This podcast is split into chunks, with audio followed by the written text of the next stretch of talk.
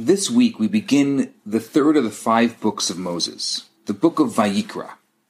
The theme of this portion and much of the entire book is the offerings and the sacrifices that were brought in the times of the Holy Temple in Jerusalem.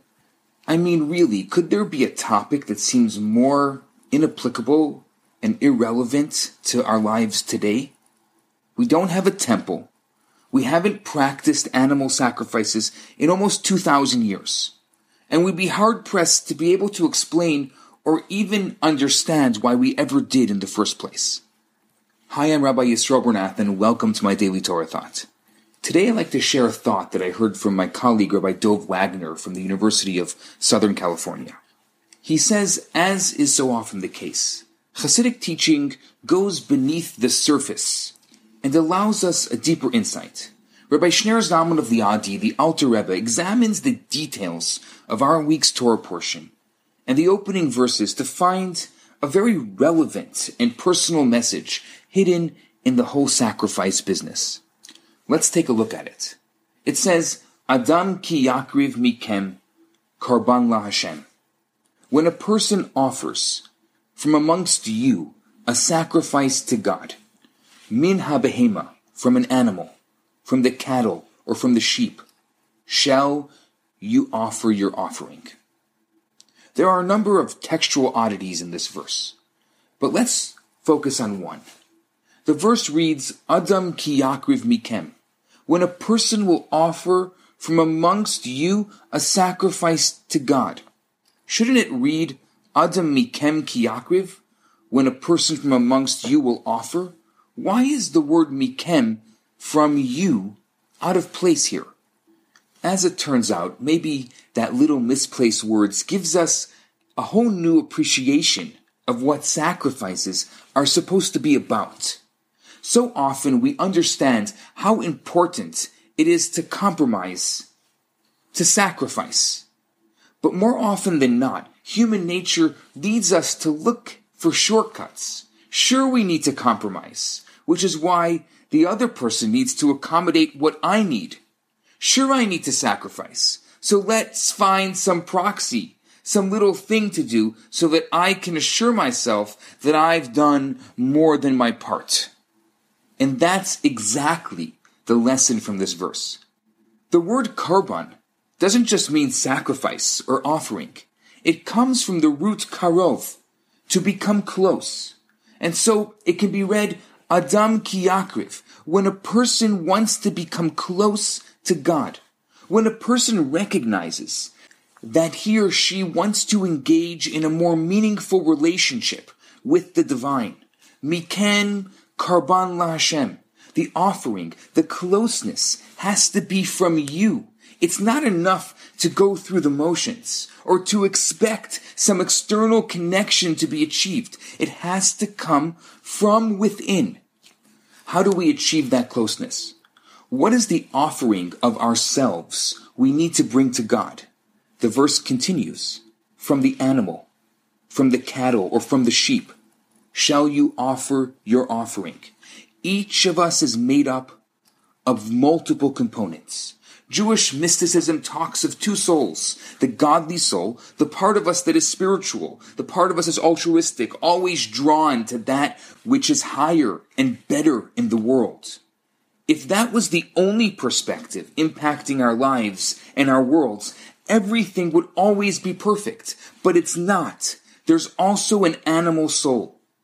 What is the animal soul? An animal isn't evil. There's nothing inherently bad about it. It's not selfish, per se. The animal is just instinctive. It follows its programming, its intrinsic nature.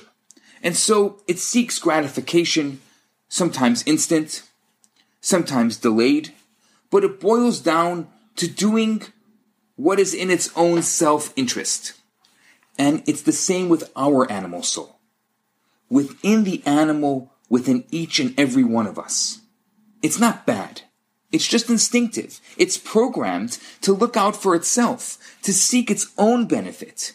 And that can take many forms. It can be immediate, selfishly looking for instant gratification, like a goring ox. ignoring responsibility and higher values, or the animal can be more delicate, like a sheep. Its gratification may be of a higher sort, the acquisition of honor, the accumulation of knowledge, and more delayed. But ultimately, the animal is an animal, doing what is best for itself. When a person wants to engage in a meaningful relationship with God, it's not enough to study Torah or to pray. It's not enough to worship God with our godly soul, because in doing so, we haven't really changed anything. Adam ki yakriv. When a person wants to become close to God, mikem karban lahashem. It has to be an offering of themselves from within. Min habehema, min habakar min atzon. Takrivu et karbanchem. We've got to offer the animal within. We've got to engage the animal side of us as well, the selfish and instinctual behavior whether our personal animal is coarse as a raging bull or delicate and timid as a sheep, and ensure that it too is engaged in spirituality. Of course, a person might disappear. I know myself. I know the animal within. How can I ever really think that I can become close to God? That might be possible for, let's say, a holy person. But come on, I know my true spiritual state.